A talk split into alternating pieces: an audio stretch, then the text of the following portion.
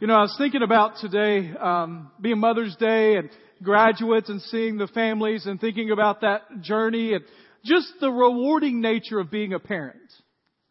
Right? I've seen your children do milestones and as emotional as it is, it's always, you know, it's, it's neat to see them kind of achieve and move on and, and proud of them. You know, we had uh, one of those moments. Eli decided this year he's going to play football. Never played any football in his life. Never had a moment of football where he's played.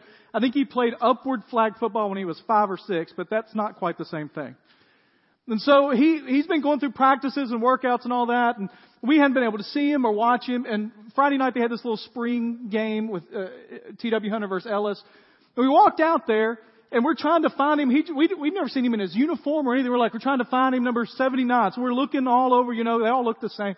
And we find 79. There was just that moment of, of pride that your son has tried something new. And he met this moment, right? But let's be honest. There are also frustrating things about being a parent. Amen? I mean, there's lots of them. We can list lots of them. Can I tell you that in the ages my kids are right now, there is one particular thing that is frustrating and annoying. None of my kids are in here, so y'all don't tell them I've talked about this, alright? It's this. I want to show you a picture. It's the questions. Like, questions all the time. I saw a study this week that said that stay at home moms, on the average, from breakfast till the afternoon when the father comes home, the other kids come home, will face somewhere around one question every two minutes and 38 seconds. Amen, right? It's there always. Mom, can I? Dad, I need. What's this? And they're just question after question after question. It's estimated that a mom will have over 10,000 questions to answer in a year from their kids. Now, the most inquisitive are four-year-old girls. Ask lots and lots of questions. The least are nine-year-old boys, which I have girls on either side of that, and they're, they're maxing out their question limit. And then Luke never asks anything. He just wants to be in his room by himself, alright? And they ask crazy questions, you know, like, uh, the, they asked this study, what's the worst question you get? You don't know how to answer. It was, why is water wet? I mean, how do you, if you're a scientist and you want to give an explanation, I don't want to hear it, alright? Like, how do you answer that? Where does my shadow come from? Well, it's the angle of the sun based upon your, right? I remember one time when, uh, we were living in Ripley and Eli was the only, only child we had. And uh, we were kind of uh, lounging. It was a lazy Saturday or something. And he crawls in the bed. Susan's pregnant with Luke, and he just touches mommy's belly, and he says, "Mommy's going to have a baby." And then he goes over to me and touches me. He goes, "How many are you going to have, Daddy?" Like I don't need to know that, Eli. That's one of those questions, right? And you wish that as you got older in life, the questions went away. But the truth is, the questions just get harder. And the answers more difficult to find. The problems become more severe and the grasping for what would resolve it becomes more difficult. Over the last few weeks, we've been in this series called Too Good to Be True, and the idea behind it is that the grace of God is one of those concepts that seems too good to be true, but it is.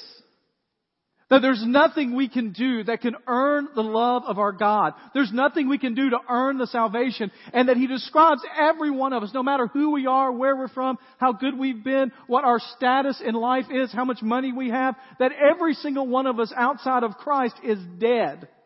But praise be to God, anyone who accepts the forgiveness of Jesus Christ is alive in Him. As we've talked over the last few weeks, we've really kind of stressed the importance of grace on saving us from our sins, on taking that debt that we owed and removing it away from us, from separating it from as far as the east is from the west. And that is a vital part of grace. But if grace were to stop just with removing our sins, it would be something less than amazing.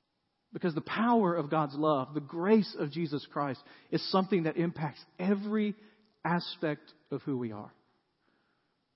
And today, I want to look at three questions that haunt the soul of humanity that grace gives an answer to. And I want to look at it in kind of a strange place. It's not Easter, but we're going to look at the resurrection. Is that okay?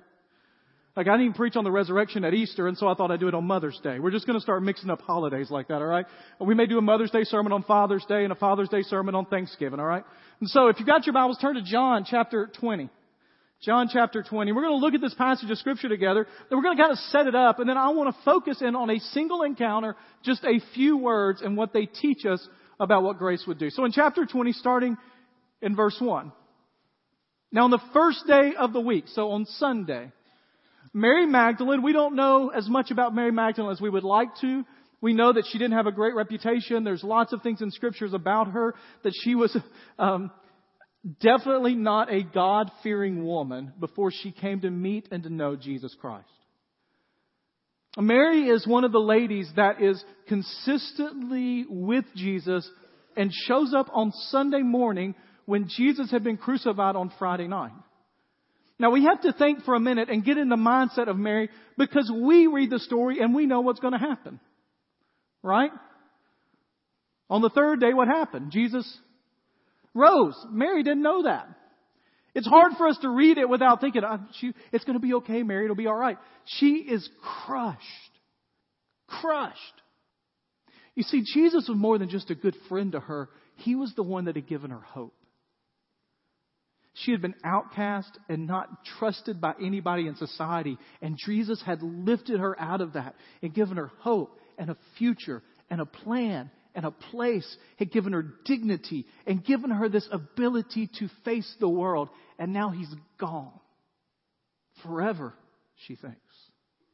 So she comes to the tomb that day. It's an emotional moment. Now here's something else that's kind of crazy just for this story, and we'll talk about this more in a minute.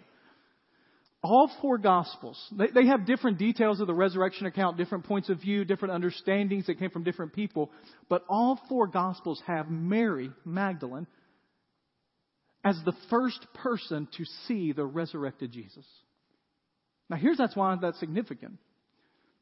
And, and I, I want you to understand that this is their day, not our day, but in their day, they considered women to be unreliable witnesses. Now, I just want you to know, I found a bulletin after the first service. It had two notes on it. And the second one was, women are unreliable. That is not what I just said. I won't tell you who that was, but he ran the computer for the first service, Hodges crew. Alright? So, it just said women are unreliable. That's not what I said. What they thought is that women were unreliable sources. So here's the thing. If you're going to make up this whole story about Jesus coming back from the grave, why in the world would you include that the first person to see him was a woman? Nobody would have believed you. But every one of them has Mary. We'll talk about that in a more in a minute. Mary came to the tomb early while it was still dark and saw that the stone had been taken away from the tomb. Now, if Mary is thinking this ought to not be a surprise because many, many times when she would have been around Jesus, Jesus had said, I'm going to rise again, that on the third day I'm coming back. And he said it symbolically at times, but a couple of times he just kind of says it, I'm going to come back. You, you can kill me, I'll come back. And Mary probably was there or heard about it. And so when she sees that the tomb is, is the stones rolled away, her first thought ought to be, He's alive! He's risen! He did what He said! Is that what she says? No. So she ran. Went to Simon Peter and the other disciple, the one whom Jesus loved. That's John, by the way. The one Jesus loved is John. And she said to them, He's risen! He's, he's back! No. They've taken the Lord. I don't have a clue where He is.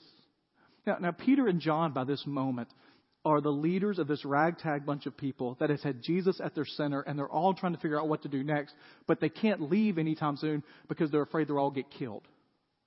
Peter and John hear the story, and this is what it says.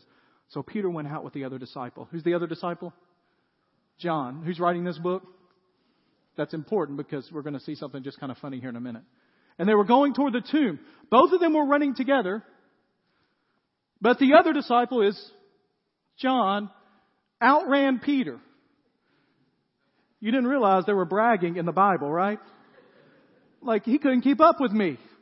The old man, I'm just going on past him. This is like me playing softball with some of the young guys around here. Like just, y'all just run, I'll be alright, I'll be there in a minute. He outran Peter and he gets to the tomb first. And so the disciples get there and they're first. And then here's what happens. John gets there first. He just stoops in, looks, he sees the cloth lying there, but he's like, I'm not going in. I'm not, I don't know what's happening. I don't want to be accused of anything. Because here's the thought John's probably having at this moment. If they catch me in the tomb and Jesus' body is gone, you know who they're going to blame for this? Me. John's like, I'm not getting in. I'm not getting involved. It's like walking on a crime scene. I'm like, I'm not, I'm not there. Then Simon Peter came following him and Peter, like Peter does, doesn't care. Runs full into the tomb. He sees the cloths lying there, the face cloth been on Jesus' head, not lying with the linen cloths, but folded up. There's a whole theological significance there we're not going to get into today. Folded up. So he gets there, everything's folded up. Here's the next verse. And the other disciple, John, who had reached the tomb first, then like, okay, Peter's going to go in, I'll go in. This is interesting because it's the first person to say this. He saw and believed. For they had forgotten what the scripture said, that he must rise from the dead. And then the disciples, because of this great revelation, John looks at Peter and goes, you know what this means? He's alive. Great. Let's go back to the house.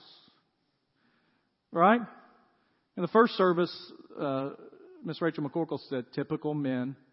I don't know what that means.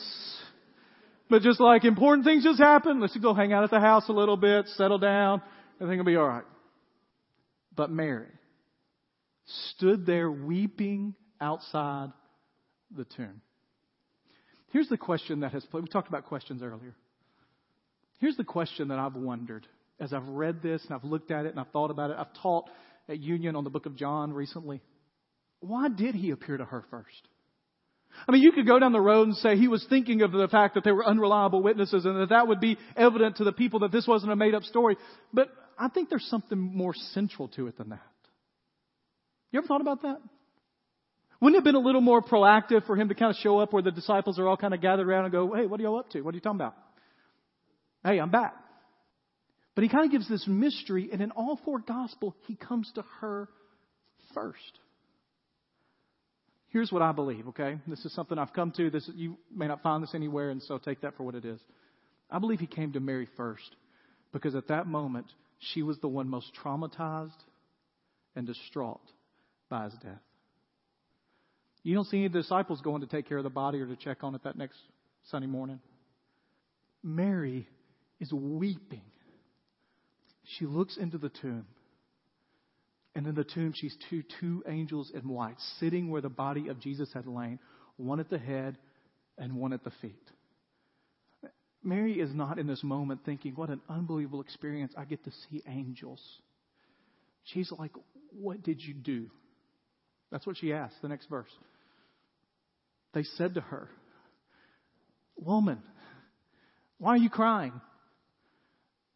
You ever had one of those moments as a parent where your child says, Why are you upset? And you're like, Why am I upset? Like, do you know what you just did? Why, why, why am I upset? Like, it just get, I need to see your hands. Have you been there? Okay? Like, mommy, why, daddy, why, why, what, why are you so upset about? You! That's what I'm upset about. Do you know what you just did, right? She looks at the guys like, why am I upset? What are you talking about? They've taken my Lord. They took him. I have every reason to be upset. I don't know where he is. Why am I upset? Because he's gone. Because everything I believed in is over. Because my life that I thought had a purpose is done. Why am I upset? That is the most ridiculous question you could ask me right now. Having said this, look, the angels don't even know how to respond, alright? She turns around and Jesus is standing there, but she didn't know it was him. There are a couple of reasons why that. One, Jesus seems to be mysterious because he's a little different than he's been, and honestly, she's not looking for Jesus. I mean, she, you don't go to the graveyard expecting to see somebody sitting on top. That's not what you're looking for, right? I mean, even if you thought, well, you really look like, but it can't be.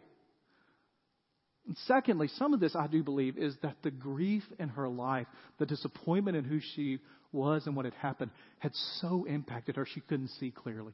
You ever been there? That life has just hit you with so much you no longer can even make sense of the stuff you ought to know. She didn't know it was Jesus. Jesus said to her, Woman, why are you weeping? Whom are you seeking? Now, here's what a lot of commentators make a big deal about this. I know when you read that, it just sounds like the other angels asking. But here's the truth Jesus is saying to her, You don't have a good concept of who I am.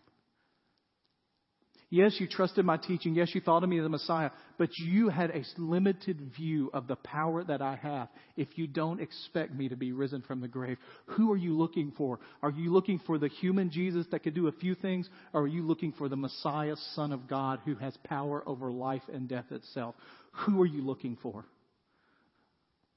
I mean, the same could be asked of you in our culture today. What Jesus are you looking for? The gentle teacher that's going to help people have a good life. And if things make people mad, you just say, oh, don't worry about that. It'll all be worked out in the end. Or are you looking for the creator of the universe who has power over everything we know and has spoken truth into our lives? Who are you looking for?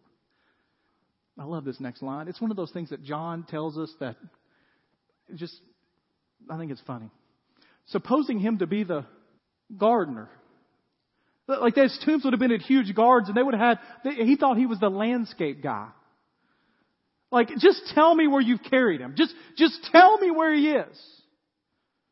And I'll take, uh, you tell me where he is and I'll take him. Who came and got him? Where did they take him? You let me know that. I'll go get him. She's done, right? Like, I'm done with these games. I'm done with all this. She still doesn't understand who he is. Jesus said to her, Mary. She turned around and said to him in Aramaic, Rabboni, which means teacher. It actually means my teacher. There's this moment when her despair, when her lack of confidence, when everything she has is transformed by the simple calling of her name. And here's the whole point of today. There's three things that I believe grace does for us if we'll allow Christ to work in our lives. And the first thing is this grace will free us from our doubt. Grace frees you from your doubt. She didn't believe, right? She didn't even recognize Jesus. Jesus is standing in front of her and she thinks he's the landscape guy. She's doubting that he could come back from the grave. She never believed it at all. And Jesus with one word says, Mary, and she immediately believes. I don't know about you. I don't know if you've ever had this, but in my life, there have been moments of doubts that I've had about this whole Christian thing. Now, it's kind of a big deal when you're a preacher and you admit that sometimes. I remember specifically my first year of college. I was sitting in an Old Testament classroom having an instructor tell me about the Bible. And in the midst of that, for whatever reason, I suddenly began to doubt some things. Now here's the thing. I was at a Southern Baptist college, Union University in Jackson, Tennessee, having it instructed to me by a guy that I had known his family from the time I was almost born. He was a member of the church that I grew up with. And he's telling me all these great things about the Bible. And for some reason, I started to doubt. It was hard for me for the first time. Life was a little bit hard. The first year of college was not the greatest year of my life. And I remember being in the midst of that and praying, God, you've got to show up. I think I prayed to be saved about 20 times that semester. God, if I'm not saved, Lord, right now, do it for me. I just doubted.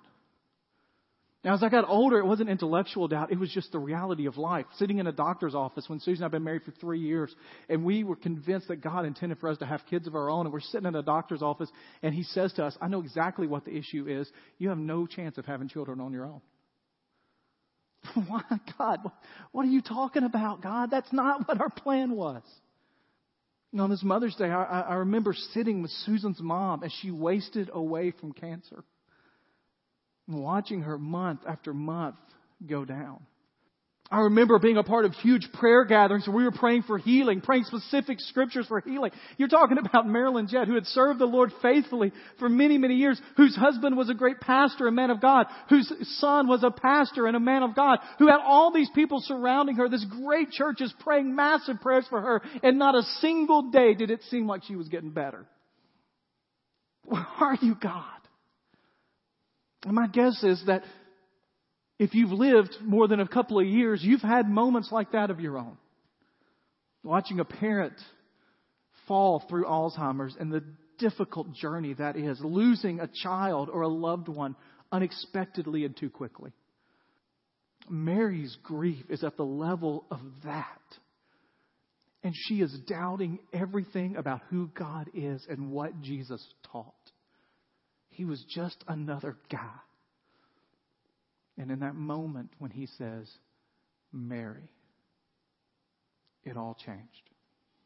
Look, God never tells us that doubts aren't going to be a part of our lives, but He does tell us that his grace will overcome it. Look at what she says. Rabboni. It's a personal term that means my faith is renewed. My teacher is real. It's all together.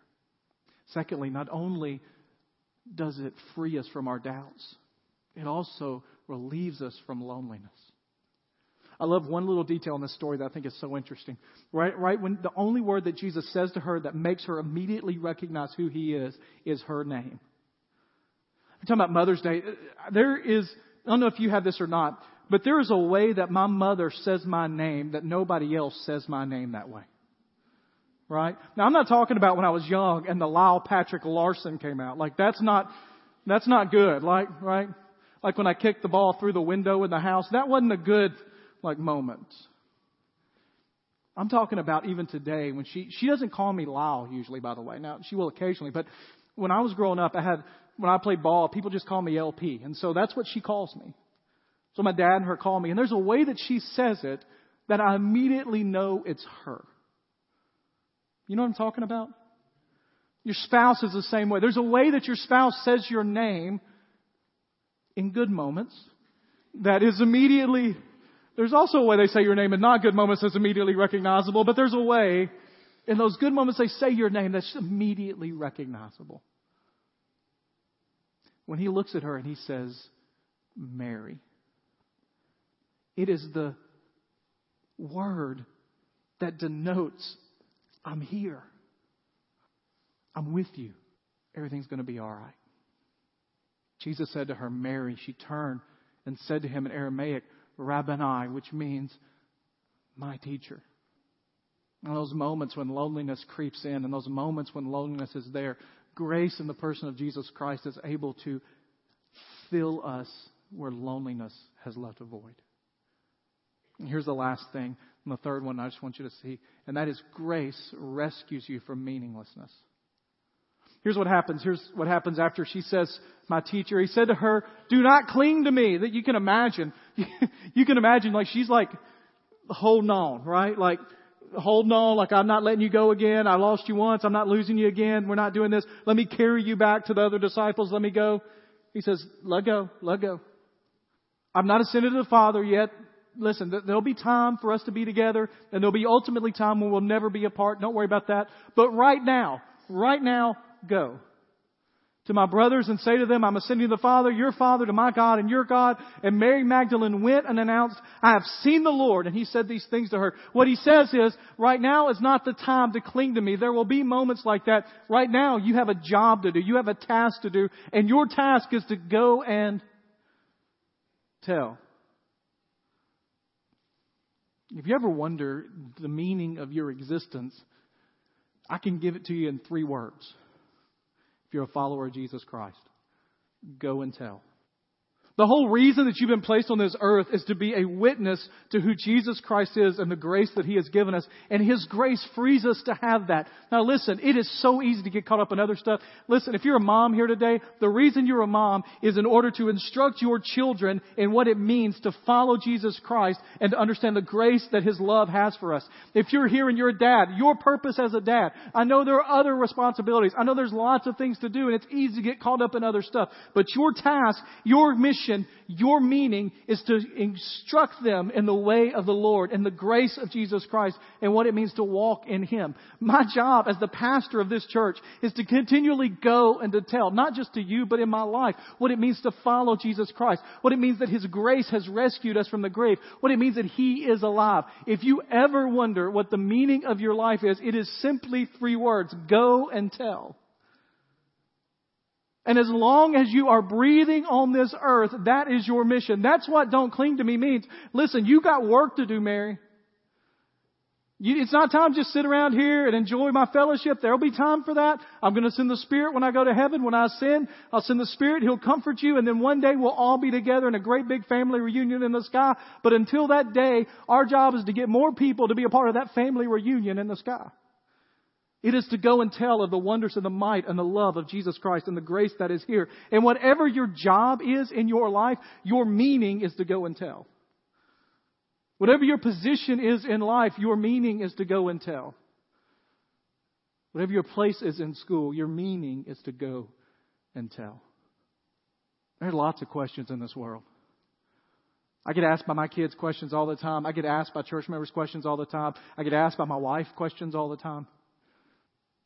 But in life, there are rarely three questions that are more important than three questions that are more important than what Jesus answers for Mary Magdalene.